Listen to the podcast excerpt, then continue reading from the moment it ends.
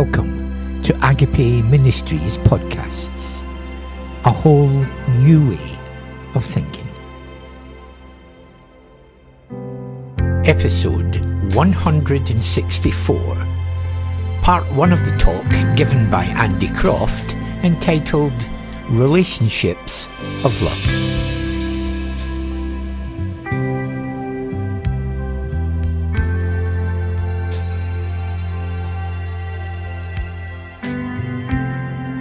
Great, it's a real privilege to be here. Uh, as these guys said, my name is Andy, and I just live in Watford, so it's just down the road. It's not far from me. Um, and I have done a few things uh, with Celebrate before, and every time I do, I just, I just love it. Um, I feel like I, I, come home. And um, anyway, so the theme, for, the theme for this little weekend is the hope of the world, Jesus, the hope of the world. And that verse, which you've got up on the screen there, uh, or at least the reference to it, about how Jesus, in his name, nations will put their hope. And I, I, really kind of just want to talk about that one, that one verse, really, and, and, what it means to put your hope in the name of Jesus and, and why to do it. And why, for me personally, I've decided to do it. I decided to do it when I was 16 years old, and uh, it's been a bit of a journey since then, but I haven't really looked back. And um, the Bible, as I'm sure many of us know, is a book that sometimes we can approach with a bit of trepidation because sometimes we think it's a book that's all about what we're meant to do and what, not, what we're not meant to do in life. And it's a whole book of rules. And actually, the more that I've read it, the more I've got to know my Bible, the more I've discovered it's, it's about relationship more than anything else. It's about relationship with God. And we all know, because we all have relationships of one kind or another, that relationships can be complicated. Um, I know this from experience. And uh, I'm married. My wife is called Beth. And um, I'm just going to tell you, share with you just, just for a few minutes how Beth and I uh, got together. And the way it happened is basically I left home, which is in the north of England, and I moved down to Watford for a gap year. And I decided that I was going to have this year where I was just going to concentrate on God. Um, I don't know if you've ever had a year where you decide I'm just going to concentrate on God, but for me, one of the first things that happened is I saw this girl and I thought, wow, she's pretty hot. And I realized I was not going to be concentrating on God this year. And I, um, I, I nicknamed her Hot Beth to my friends, obviously not to her face. And I, I started to say to all my friends, oh yeah, I got this thing for this girl, Hot Beth, and um, uh, going on and on about that. And anyway, Hot Beth went to church, and so uh, one day after the church service, imagine my surprise when Hot Beth came up to me and she said, oh hey Andy, and I said, hello Beth and she said, Oh, um, you know, have you heard of this band, such and such? Uh, I said, No, I haven't. She said, Well, they're playing at the pub tomorrow night. Do you want to come and watch them with me? And I thought, Hey, hey, hey. So I said, Yes, I would like that very much. And uh, I said, Let me give you a number. So I got her number. And then um, I went back to, um, well, a, few, a whole load of us went to the pub actually after church. I remember going to the pub after church. Beth was there. And I did that thing where you play it cool, where I was kind of like, I know you're here, and you know I'm here, but um, I'm not talking to you, I'm just aware of you. And, uh, and, then, and then she left the pub uh, early, and so I got my phone out in all of my friends' faces at that point, and I was like, I have just got Hot Beth's number. That is right. And I had this uh, friend up in Durham who I'd been, te- that's where I was from, and I, had been te- telling him and texting him backwards and forwards about how I have this thing for this girl, Hot Beth. So before I went to bed that night, I sent him this victory text message which said, uh, I have just got Hot Beth's number. She has asked me out. I am a total legend.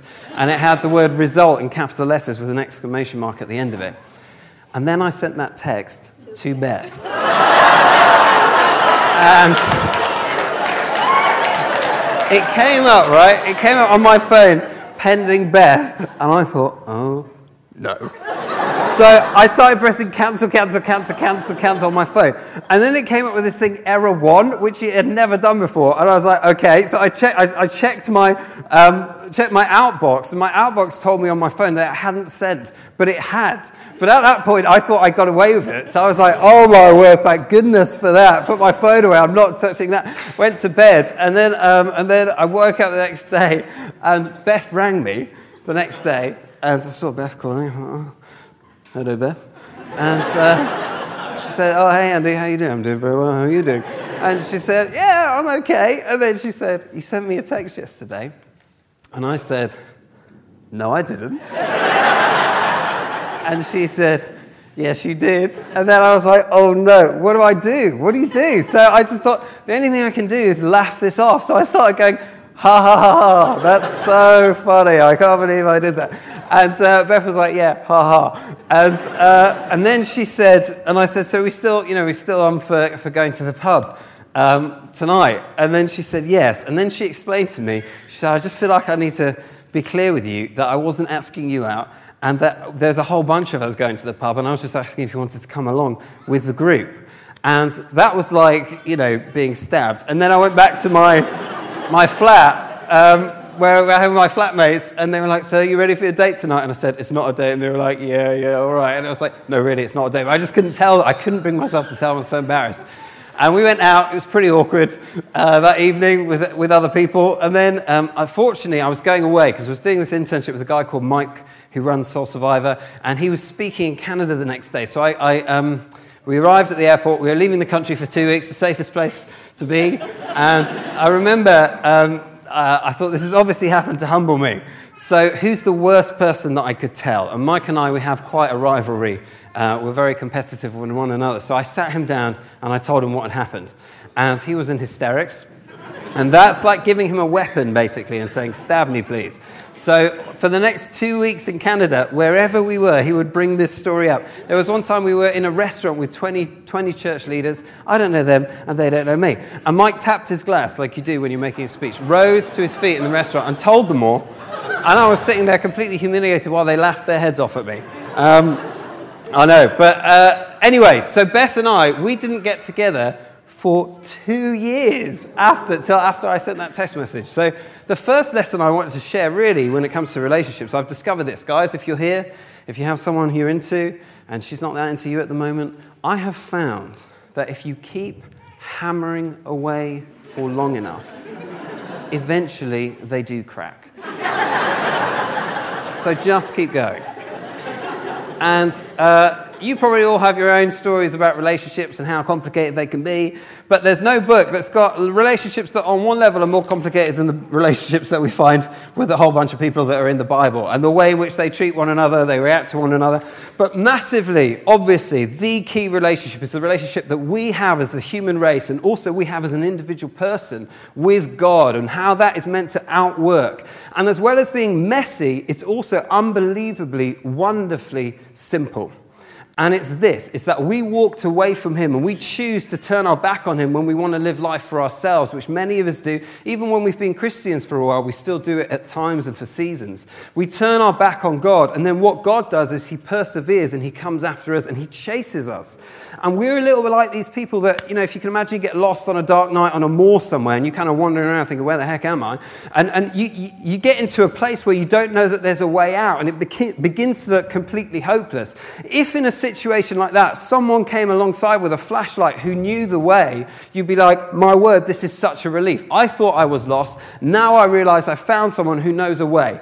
Jesus is that person. So we get lost. And then what God does is he comes himself in the person of Jesus to show us the way, to show us how to be found, to show us how to come alive again. And uh, he is the hope of the world. I love that, that, that line at the end of that song I've fallen in love with the hope of the world. And um, he's, he's a hope for all sorts of different reasons. The first reason that Jesus, I've discovered that he's a hope, is he gives me hope that I am worth something. He gives me hope that I'm worth something. And on the surface, I think lots of us, we, we um, don't we? Of course we do. We put up barriers, we put up walls, and you know, we try and pretend like we think we're all that. But underneath the surface, we've actually got questions and we are not totally sure. And we get glimpses of it in different parts of our, our world today, different parts of culture. So you go on YouTube, I don't know if you've got a channel on YouTube or you follow people on YouTube, but one of the things that you'll find, we were just talking about it at our festivals this summer, is that if you go on YouTube and type in, Am I ugly? Be honest you will get a whole load of videos of young people, some of them, you know, as young as 11, who have put videos of themselves online and they're, they're saying, People tell me that I'm ugly. What do you think? Tell me honestly. Tell me the truth. Be honest with me. I can take it. Do you think that I'm ugly? Short little videos. And then people write in the comments beneath. And if you read the comments, you know, some people say nice things, but lots of people, you know, write horrific things. Yeah, you are ugly. If I look like you, I'll put a bag over my head. Yeah, you are ugly. Your forehead is massive. Yeah, you are ugly. This, that, and the other. And, and there, there are people who, who, who so don't know, we so don't know sometimes what we're worth that they're posting videos of themselves on YouTube asking total strangers what they think of them. And that's, that's like an extreme version but there's a whole load of stuff that's in all of us that's under the surface. And what we can sometimes do is we can try and find our sense of worth and our sense of who I am from what we do. And whether it's we, are great at sport, or we're great at exams, or we're really good looking, or we're a funny one, or whatever it might be, or we get a promotion at work, we go looking for some sense of self worth and some sense of security in all of that. And that stuff, although it seems attractive, I don't know if you find this, it never satisfies it always creates insecurity because if it's like, I'm going to be the smart one, then sooner or later someone smarter comes along. If I'm going to be the funny one, sooner or later someone funnier comes along, or the good looking one, the same thing happens, or the sporty one. And so we try and find some sort of rock, some sort of bedrock that is, is secure. And it's like, there I'm going to build my sense of worth. There I'm going to build my sense of identity. But it turns out ultimately to be sand. And it slips between our fingers because it's never a secure footing. And so, what we can do is we can spend loads of our time trying to find that safe place and never quite managing it. And then, when Jesus comes into the world, he comes with this massive message, which is God thinks we are worth something. And the way that God sees us is he sees all of us. So, he sees, you know, the bit that we put on kind of Facebook, which is the bit we want everybody to see. And then he also sees the bit that we would never mention to anyone. He sees the bit under the surface. He sees the stuff that we hide, the stuff that we look at on, on the internet, the stuff that we're addicted to, the stuff that we think about people. He sees all of that, and he still comes. And he still thinks that we're worth something. Um, my friend Mike, the one that leads Soul Survivor, he tells a story about how he was listening to the radio one day, and there was this backpacker who was on the radio who'd been backpacking around uh, part of Indonesia where there was lots of little islands. And um, the backpacker was telling a story, and he was saying that in the story, uh, he said in the story, what happened was he was backpacking around, he was sitting on a little boat, and uh, he was talking to some of the fishermen, and they were saying that there was this particular custom in that part of Indonesia that um, obviously we wouldn't do it here, and it's you know not good. But in that part of Indonesia, um, a husband would buy his wife, and the way that he would pay for his wife is he would buy her with cows. So he would give a certain number of cows for his wife, and you know, then they would get married. And uh, the fishermen were saying that the way that they worked it out in that part of the world was that the number of cows uh, a woman, a man would pay for his wife depended on how attractive everybody thought she was. So if she was super, super attractive, they would pay maybe three cows. If she was not particularly attractive, they might pay half a cow. And they would kind of work it out like that. And, and he was saying the most that had ever been paid for anyone's wife in the history of the islands was five cows. That was the most they would ever pay for a woman. And, um, and then they said, they were having a good laugh amongst themselves because they said on the island that they were heading to, there was a man who had paid five cows for his wife. And they could not believe this because they were saying, she is not at all good looking. She's really, really not. One of the fishermen said, You'd have to pay me two cows to marry her. and Anyway, so when this guy got to the island, he starts wandering around the island. He goes looking for the guy who's paid five cows for his wife. And uh, it's not hard to find him because everyone knows where the idiot who paid five cows for his wife is. And so eventually he finds this guy. He goes to his, and he knocks on the door and he says to him, Look, you know, what are you doing? Uh, do you, don't you realize that everyone on the islands is laughing at you? Why have you paid five cows for your wife? And this guy looked at him and he said, I've paid five cows for my wife because she's worth five cows to me. And he said, She knows that I paid five cows for her. So do you know what she does? She walks around the island with her head held high and she says, I am a five cow woman. She says, You, you over there, you're just worth three cows. You, half a cow. I am worth five cows. And he says, because she knows that I paid five cows for her, she walks around with her head held high and she becomes all the more beautiful for it. Do we know how much we are worth to God? It's not five cows, so much more than that. It's the life of his only son, it's his own life that he gives. I'm worth Jesus to him, the most precious gift that he could give. And I, I think about that and I find that like, what? I'm worth all of that to God? And then I look in, you know, I look at myself and I think, Really? Like, are you sure, Lord? Like, I'm not sure about that. I see my mess and I see that, and I realize how broken I am. And so much of it, for many of us, it's like we know we're broken, so we struggle to accept that's how much we're worth. Um, There's, a, there's a, another guy that I, I heard about who was playing, true story, he was playing um, with his little girl one day. And her favorite toy, bit weird, but her favorite toy is one of those china dolls, like a porcelain china doll. And so they would keep it on the mantelpiece. And then every now and then they would take it off the mantelpiece, they would give it to her to play with for a little while, and they would put it back on the mantelpiece for safekeeping. Anyway, one day, daddy and daughter were having a pillow fight. Uh, they were going to town, you know, smacking each other with pillows. And uh, there was this particular moment where daddy pulled back his pillow to get a really good swing at his little girl. And he pulled it right back. And he said, as he pulled his pillow right back, he knocked the china doll on the mantelpiece and it started to topple. And then he says it fell, and it was as if everything went into slow motion. They saw this doll falling, and both daddy and little girl went, no, as they tried to grab this door, and it smashed into a whole load of pieces on the floor. And then this little girl starts crying, crying, crying. She says, Daddy, you broke my doll, you broke my doll, you broke my doll. And Daddy says, I'll get you a new one. I'll get, I've got a credit card. Daddy's got a credit card. I'll buy you another one. And she said, I don't want another one. I want that one. And she points to this doll that smashed the pieces on the floor. So what the dad did is he went and bought some super glue and he swept up all these little pieces of this doll and he took them all and he started to glue. It took him three hours to glue this little doll back together. And when he managed to glue her all back together, she did not look quite normal. She was a bit. Um, but he glued her back together and he brought her to the little girl and he said, Look, darling, here's, here's the doll. Um, I'm sorry. She doesn't look like she used to look. I'll buy you another one. And she said again, I don't want another one.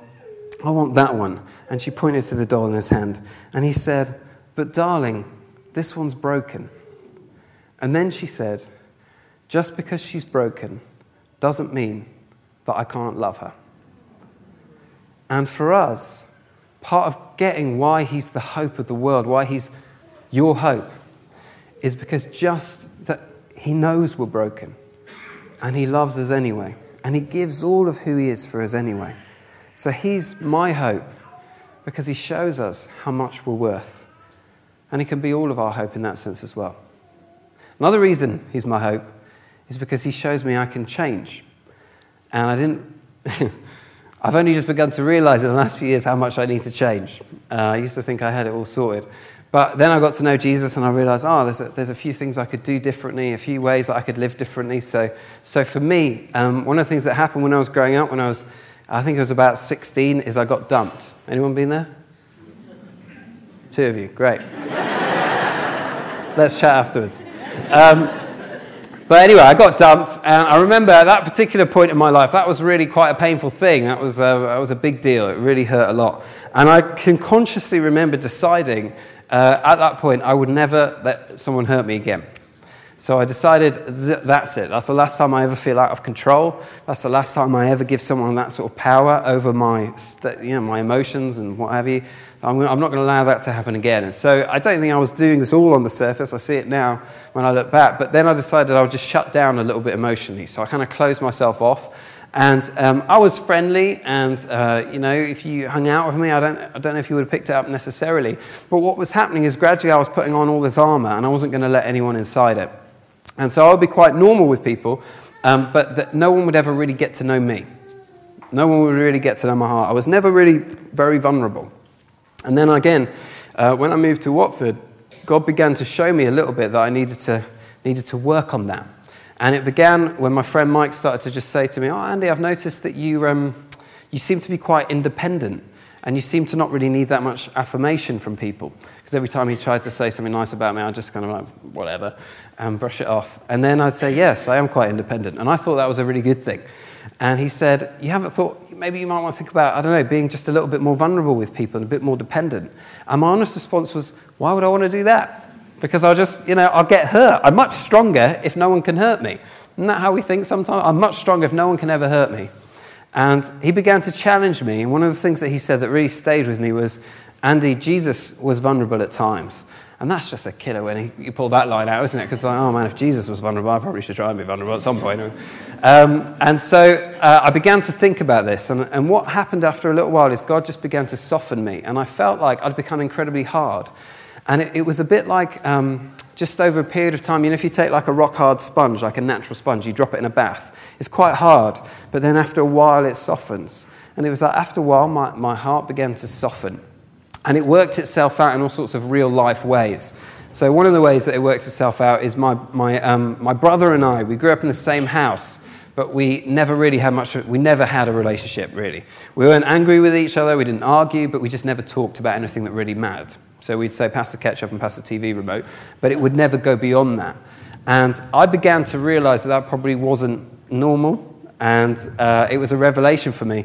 And then I thought, okay, I've got to do something about this. My brother wasn't a Christian, and I thought, I've got to try and start to reach out to him. So uh, this was when I was at university. I came home for the weekend and I decided, right, I'm gonna, gonna, you know, start a relationship with my brother. So I psyched myself up by going for a massive run, and this is just how I work. So I got all the adrenaline pumping, and then I went into his bedroom. He's older than two years older than me. I sat down on his bed. He was on his computer, and I just said, uh, straight out of the blue, Paul, I feel like I've never really had a relationship with you, I'd like to start one. Would that be okay? And he just looked at me really sort of like, what the heck? And he just said, yeah, okay then. And I said, great. And then I got up and walked out. and, um, I'm an idiot. But anyway, that's what I did. And then, and then I went back to university. And then I would try and go, he was working in London, so I would try and see him. And I remember that I would be sitting on a train going in to see him. And for you, this might seem so weird, but for me, it was a big deal. It was like, I'm scared. What if we have nothing to talk about? What, uh, it's a vulnerability thing. I feel like I'm having to, you know, I could get rejected here. This could be painful. And, and I would literally try and distract myself by reading a novel or by reading something else. And, and over time, it got easier, but that was really difficult. And now I find that, that, these emotions that I tried to squash and I tried to crush because I didn't want to get hurt, God has just gently been fanning them into flame. It's a little bit like if you come in from a cold day and your hands are, you know, your hands are all numb from being outside. And you come in and what, what happens is gradually you blow on them and they kind of warm up and life comes back into them. And I found that as I came to know Jesus, it was like getting next to a fire. And it was like, gosh, somehow this, this, this warmth and this humanity and this life has begun to seep into my bones, and I've never felt more human than I do now. And there have been people I've met again and again and again where, where we try and find a way of changing in all sorts of places, in all sorts of things. And ultimately, the only way to change is to meet Him. And Him, we get stuck thinking the way it is is the way that it will always be. The loneliness that I know now will never change. The anxiety that I live with now will never change. The depression that I suffer from now will go on forever. The hopelessness that I feel about my future, the rejection that I know in the present, these things will never go away. And what we don't realize is He's the hope for the world, which means He's the hope for me and for you.